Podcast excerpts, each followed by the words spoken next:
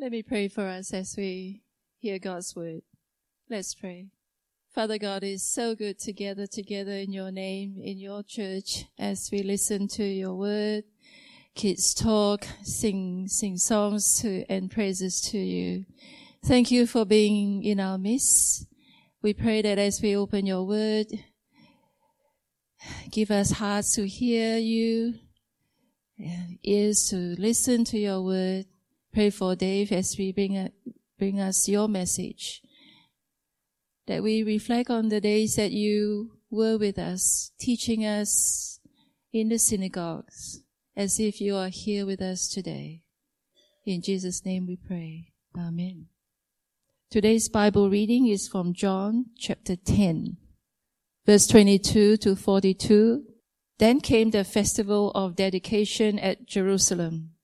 It was winter, and Jesus was in the temple courts walking in Solomon's colonnade. The Jews who were there gathered around him saying, How long will you keep us in suspense? If you are the Messiah, tell us plainly. Jesus answered, I did tell you, but you do not believe. The works I do in my Father's name testify about me, but you do not believe because you are not my sheep.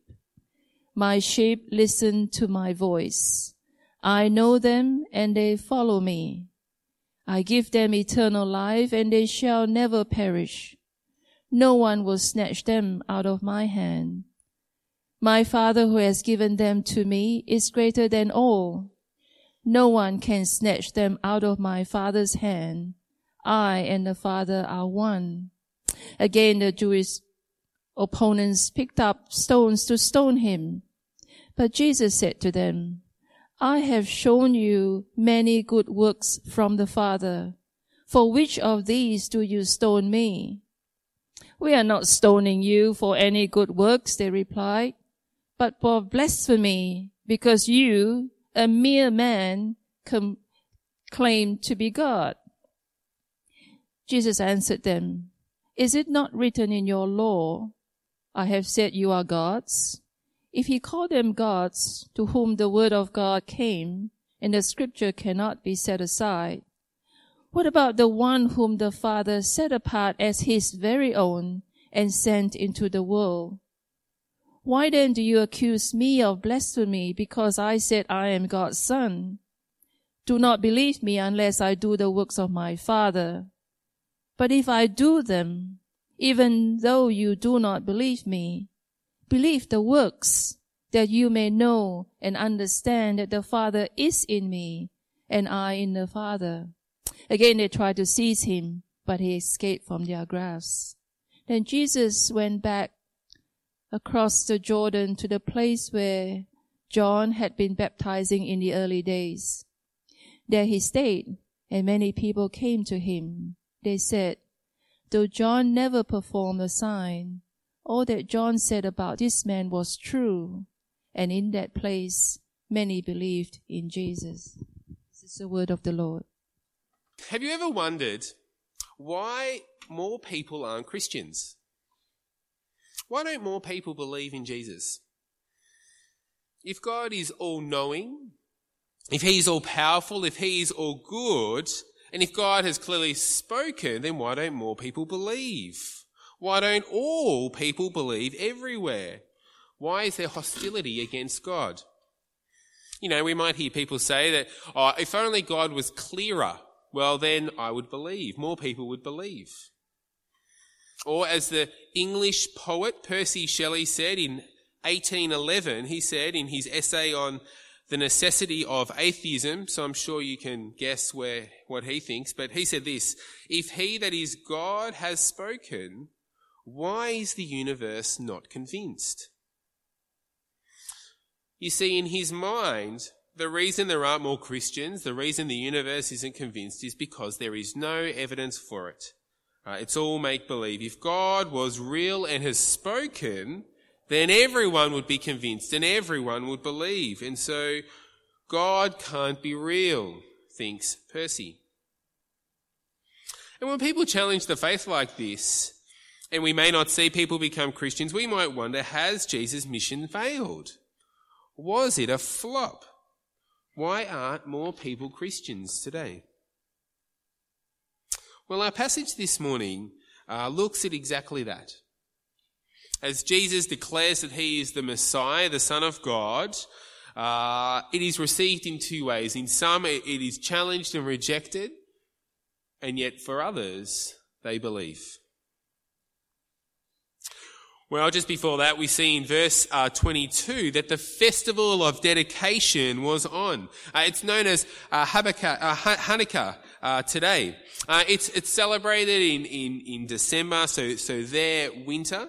And the thing to notice about this festival is that you just won't find it in the Old Testament. It's it's not there. You, you won't find a cross reference for it. And so here's the brief brief, I'll keep it brief, history lesson for this morning. Uh, brief, brief. Alright, so in, in 167 BC, uh, there was this emperor and he erected this, this temple altar to Zeus in the temple in Jerusalem. He wanted to have this uniform worship of, of Zeus across his empire. And so, as a result, he desecrated the, uh, the temple in Jerusalem. And the Jews, well, they were outraged by this. And so this guy, Judas uh, Maccabees, I've got a, I've got a picture there, I think, uh, if it's, uh, if it's coming up. Oh, maybe I don't. Oh, there it is, there he is. Uh, he led this successful revolt against uh, the empire. And, and he, re- and he removed and he destroyed this altar to Zeus. And, and the temple was reconsecrated. Uh, his heroic leadership led this revolt and gave the Jews religious freedom once more, that they could worship God properly again. And so this festival was, was partly a, a reminder and a dedication of, of, of this celebration of what he had done. And so as this festival's on, well, well, Jesus, he's walking through the temple. And the Jews, what do they do? Well, well, they surround him. Did you notice that? Kind of like a, like a pack of wolves ready to pounce. And they ask him in verse 24. Follow, follow along from there. They ask, How long will you keep us in suspense? If you are the Messiah, tell us plainly. You see, they want it plain and clear. Jesus, are you the Messiah? And it might be worth remembering at this point that what they expect from the Messiah. You see, in their head, this is what they're thinking. That the Messiah will come with, with political and military might, uh, that he will come and overthrow and defeat the Romans who are currently ruling over them.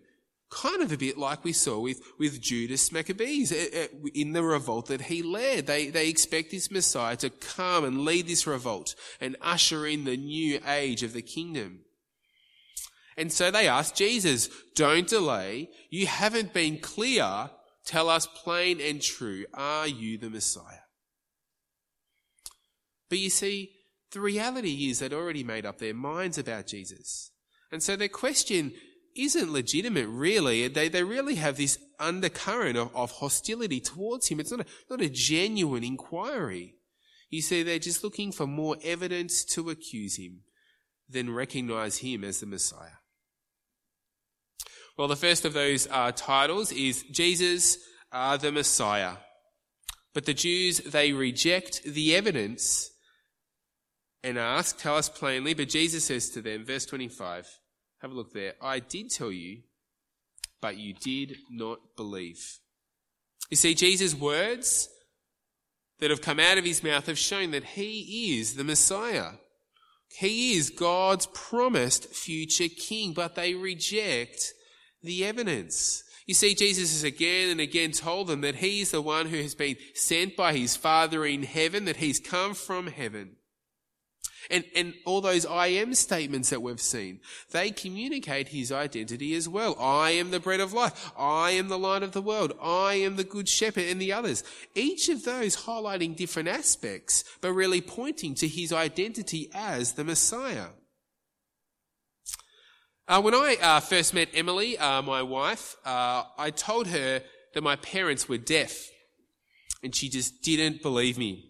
She just couldn't compute in her mind that someone like me who can talk well and communicate and, and that kind of stuff was like, man, that doesn't work. Surely a, a, kid that's got deaf parents wouldn't be able to do that very well. It just didn't fit in her mind what a person that had a deaf parent would look like. Despite anything I told her, I showed her that she just would not believe me. And it wasn't until she met one of my parents and saw my hands flapping about as I spoke with them. I do that anyway, but as I was, uh, as I was talking to them, that, that she believed, she believed me that my parents were deaf. You see, the Jews, despite the evidence that they've seen and heard from his mouth, despite the words Jesus has spoken, the Jews do not believe. But you see, it's not just the words they've rejected, it's the works as well. Have a look there from verse 25. The works I do in my Father's name testify about me, but you do not believe. You see, Jesus has been doing these amazing, incredible things. Uh, and, and it really should have reminded them of what Isaiah, the prophet said 800 years earlier. Now, I've, I've pointed to this passage uh, lots and lots, but, but it's a great passage that, that pointed to the idea of, of what the Messiah would do when he came. So Isaiah uh, chapter 35 says this. Then will the eyes of the blind be opened and the ears of the deaf unstopped. Then will the lame leap like a deer and the mute tongue shout for joy. Uh, you see, they'd seen Jesus do these things. And, and that's exactly what Jesus had done uh, before them.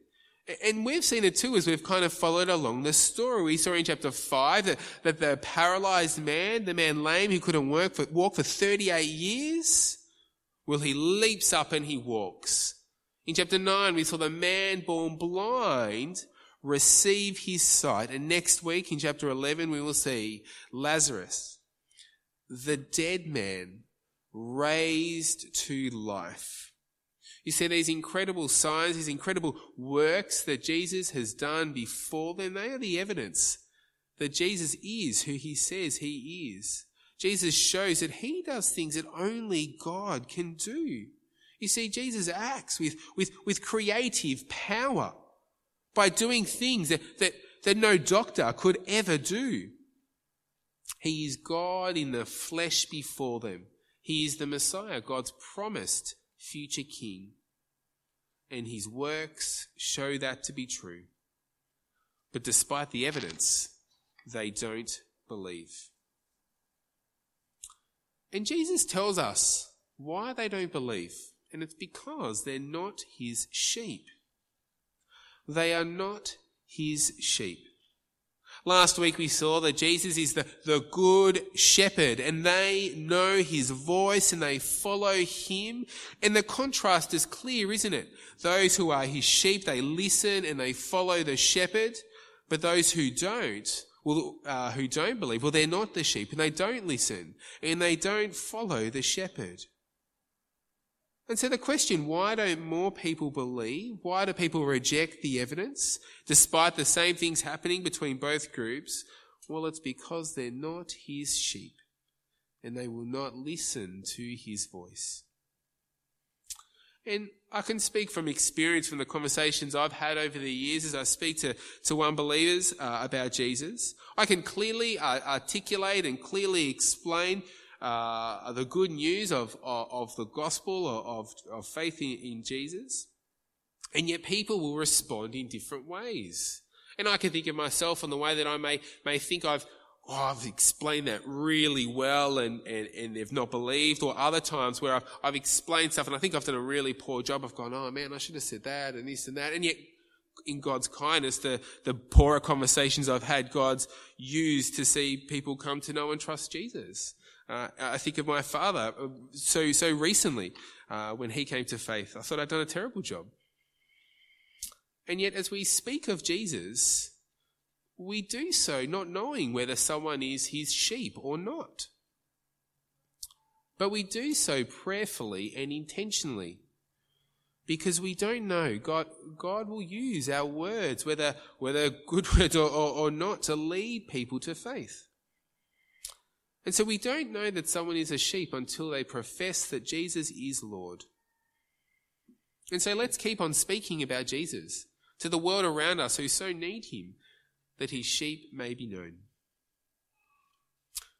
And so maybe the next conversation that we have with someone, we, might need to ask them, why don't they believe? Why don't they believe? Have they had a chance to examine the evidence for themselves? Or do they base their, their knowledge of, of, of God on, a, on an SBS documentary or, or a YouTube video or, or, or, or a blog post? And you could offer to read the evidence with them. You could read John's Gospel. It, it, I've, I've loved reading through God, John's Gospel this year with you guys. And, and, that would be a great book to, to, to read with someone. But we've got to pray. We need to pray that God would be working in their lives that they may come to belief. Well, some will reject Jesus, and yet others will listen to his voice and believe. They are his sheep. And Jesus tells us here some, some really wonderful, wonderful privileges we have if we are sheep if we are his sheep. And the first great privilege is that we are a summoned people. Have a look there from verse 27. My sheep listen to my voice. I know them and they follow me. As, as sheep, we've heard Jesus' voice and, we, and we've come to believe and trust him. You see, we aren't these privileged people because of because of some great thing that we have done in the past or, or now. We're not, we don't have this great privilege because we've had the privilege of, of growing up in, as, as Christians, as, as children, that we've always been part of the church. That's not why. And it's not because we've been generous or, or kind. That's, that's not the reason. Or because we haven't murdered someone. No, no, no, no. We receive this great privilege because of God's grace to us as he gives us this undeserved gift that as we heard the good news of Jesus, we believed. That as we heard of, of our evil hearts and the way that we rebel against God, that we deserve his judgment and condemnation. As we learn of the forgiveness that is ours through the death and resurrection of our Lord Jesus Christ. You see, that is the hope we have and as God worked in our hearts that we could believe this truth, well, that is God's mercy. And that is a wonderful thing. That is totally God's work. But He also brings us into a new relationship with Him. And see, that new relationship leads us to a new life and a new lifestyle. It's kind of like a child who is adopted into a new family. You see, they leave their, their old life in, in the past and they live a new, different life than the one they did. They, they don't go back to live that old life anymore. They, they are part of a new family. And it's the same for us. We have a new life as believers in Jesus, and so we live for Him now. And our faith is seen in our obedience uh, and trust of Him. You see, it is the one who truly obeys that truly believes. Only the one who truly obeys truly believes. We are a summoned people. Next, we are a gifted people. Have a look there from verse 28. I give them eternal life, and they shall never perish. We are gifted with eternal life. Faith in Jesus, well, that leads to eternal life, life with God in heaven forever. And it will be such a good and wonderful, amazing place. All the pain and sorrow and awfulness of this world won't be there. Death won't be a problem anymore because, because we won't belong to this passing world anymore. That is under the power of the evil one who tempts us to, to reject and disobey God.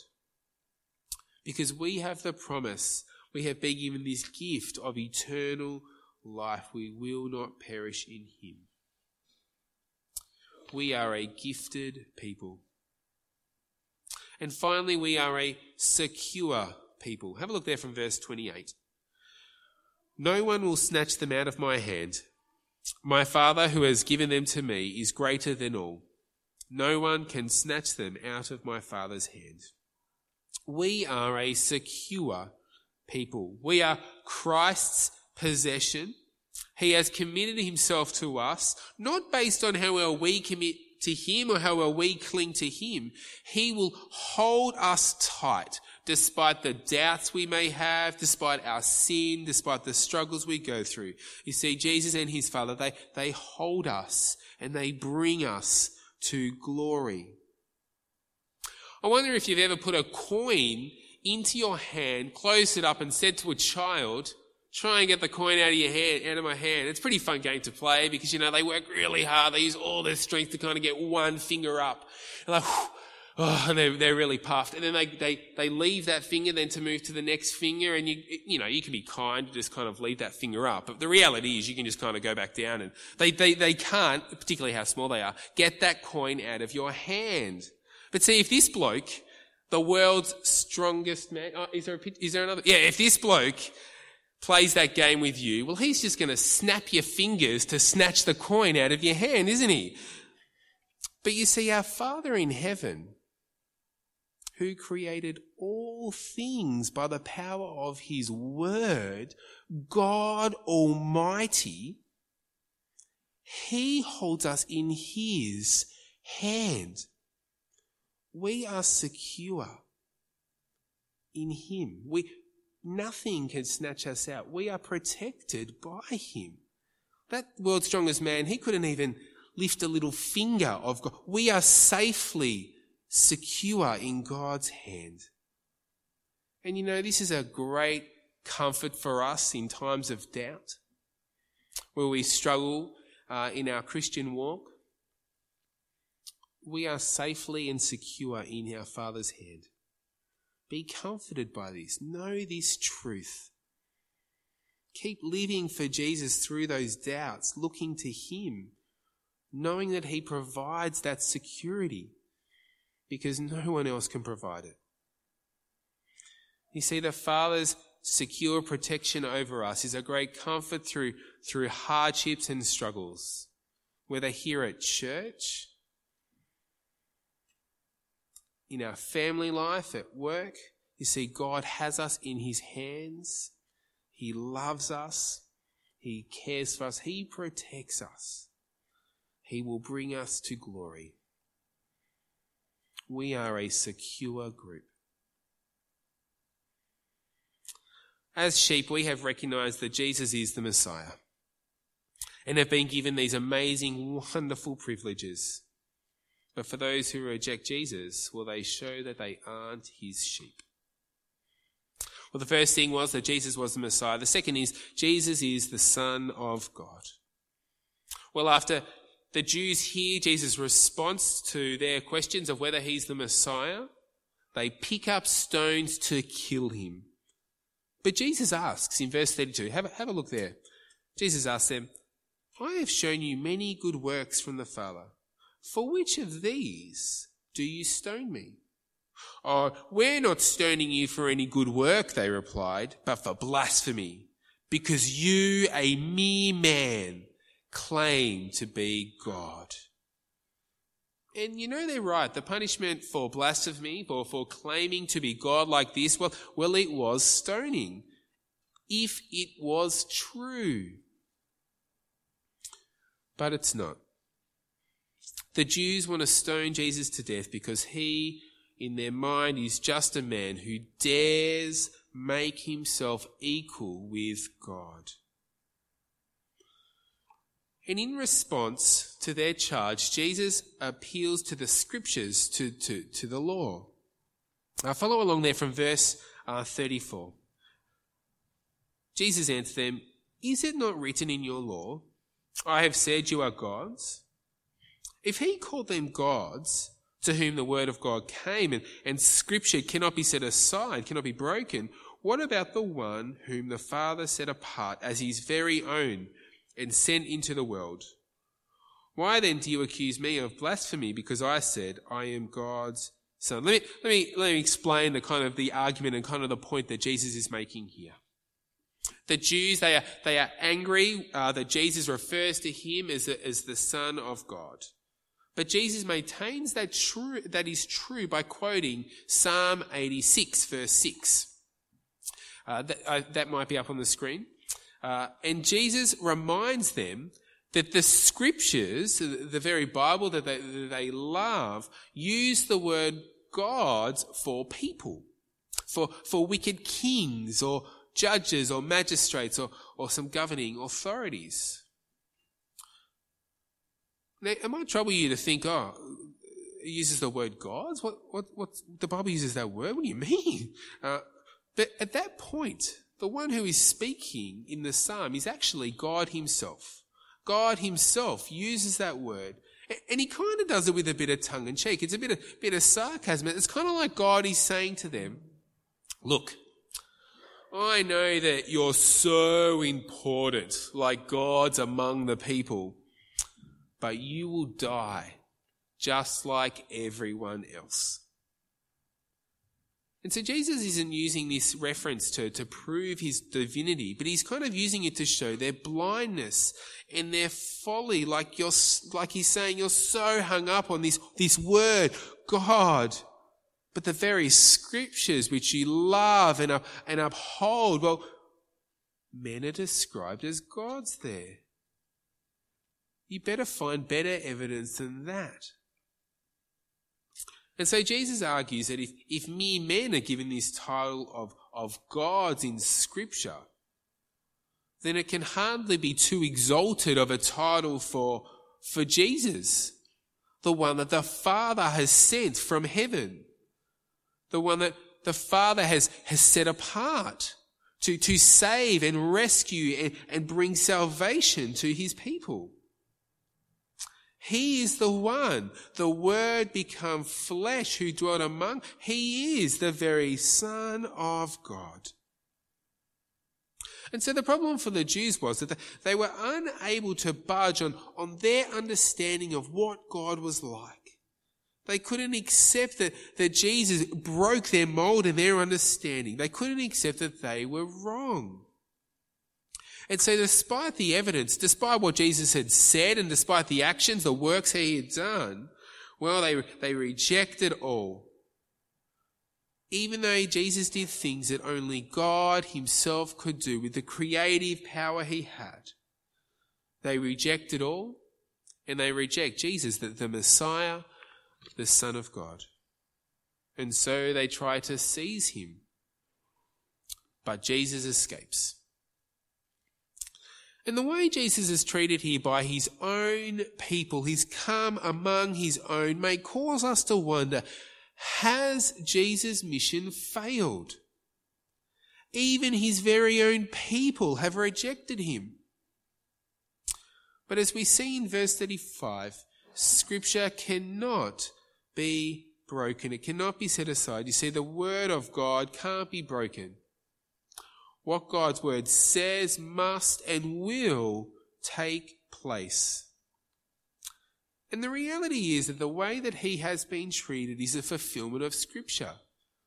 We see that he would be despised and rejected, that, that he would be the stone that the builders reject, but becomes the precious cornerstone to God.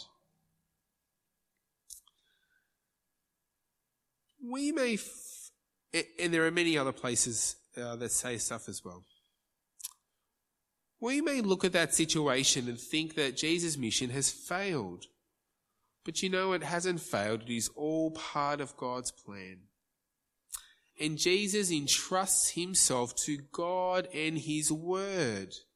Despite the circumstances, he remains obedient to the Father, trusting him and his word and not the demands of those around him. Because the Father and He are one. And you know it's the same for us too? Where do we look for meaning in this world? How do we explain the hostility we face as, as Christians in this day, or the things that we see on the, on the news or social media, like the backlash that Israel Folau received for, for quoting the Bible? Or when the world celebrates things that are contrary to, to, to God's word, like we saw in the, in the postal vote or, or euthanasia, where do we seek meaning to these things? Do we think that God has failed because this world is against him? Do we flick on the news? Do we look to the, to the social commentators and influencers of our day to seek meaning of what's going on? Who tell us that, that love is love and the times have changed and so must we? Who tell us that the church is in decline and so we must move on from God. We don't need Him like we may have done in the past. Do we seek to explain the meaning of these things and the way the society around us explains it? Do we seek meaning from them? Do we let them shape our understanding of what is going on in this world? Or do we turn to trust God and His Word? Remembering that His Word will not fail. Remembering the promises that He's made, that His Word cannot be broken. Who's shown us that salvation comes through Jesus, who showed us that He would, He would die and rise and as we saw that is that happened, that he promised us eternal life. Who has told us to expect persecution and hardship for being Christians as we await for Jesus to return, who has promised that when he returns, he will bring us to glory with him. That is our hope. That is the ultimate outcome of, of where things are going. And so, just like Jesus, we need to entrust ourselves to, to God, His Word, despite the uncertain times we live in. Because just like Jesus, he knew that God was in complete control and will bring about his ultimate outcome and entrusted himself to the Father and his word. we must do the same.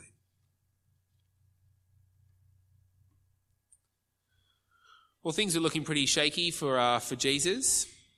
People were seeking his death. They rejected that he was the Messiah, the Son of God. It seemed like his mission had failed. And so Jesus leaves Jerusalem. And what follows really might seem out of the blue, unexpected. As a group of people follow the evidence and believe. Have a look there from verse 40. Then Jesus went back across the Jordan to the place where John had been baptizing in the early days. There he stayed, and many people came to him. They said, Though John never performed a sign, all that John said about this man was true. And in that place, many believed in Jesus. What an incredible contrast to what we've just seen. No opposition, no hostility, just people who follow the evidence and believe. Absolutely incredible.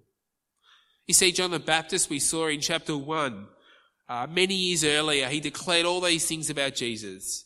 He said that Jesus was the anointed one with God's Spirit, that he was God's chosen one, that, that John was unworthy to untie his sandals, that that, the lamb, that he was the Lamb of God who would take away the sins of the world, who would baptize people with the Holy Spirit. John said all these things about Jesus. And although some of these things haven't happened just yet, as John faithfully and, and, and clearly proclaimed these truths as he bore witness to these things about Jesus, well, as people met Jesus, they believed. You see, John's witness uh, was confirmed as people met Jesus and they believed. You see, these people who get a brief mention here, they, they are our models who engage and follow the evidence and see Jesus for who he is and they believe. And I think it's intentional that, that we kind of see these two responses to Jesus being right next to each other. You see, in both groups, we see two different peoples and two different responses to, to people engaging with the evidence. While some will reject the evidence, Jesus' mission hasn't failed because others, they follow the evidence and they see Jesus for who he is. Jesus is the Messiah, the Son of God. He is God in the flesh before them, the one who bridges the gap between God and man. And so that is what we will experience as we live out our days on this earth, waiting for our Lord Jesus to return. Some will want to believe, will follow the evidence, seeing that Jesus is, is, is plain and clear, who put their trust in Him, who show that they are His sheep. And yet others will deny and reject Jesus. You see, God's mission hasn't failed. God speaks clearly in His Word of the identity of Jesus. He's the one who saves and rescues us and gives us these many, many wonderful, great privileges. And so let's live as obedient sheep as we await the promise, promised return of our Lord Jesus Christ. Let's pray. Father, we give you abundant thanks for our Lord Jesus Christ. We give you great thanks that in his actions and in his words, as we've followed along through John's Gospel, that he has clearly displayed that he is the Messiah, the Son of God. He is the promised one who has been sent to save and to rescue us. We thank you for your kindness in saving us and bringing us from from darkness into your wonderful light and revealing that truth to us. And we thank you for all these many wonderful privileges we have in being your children. Most particularly, we pray, particularly in the uneasiness of, of the world we live in, that you hold us secure. Father, please comfort us with that truth uh, and reality, we pray.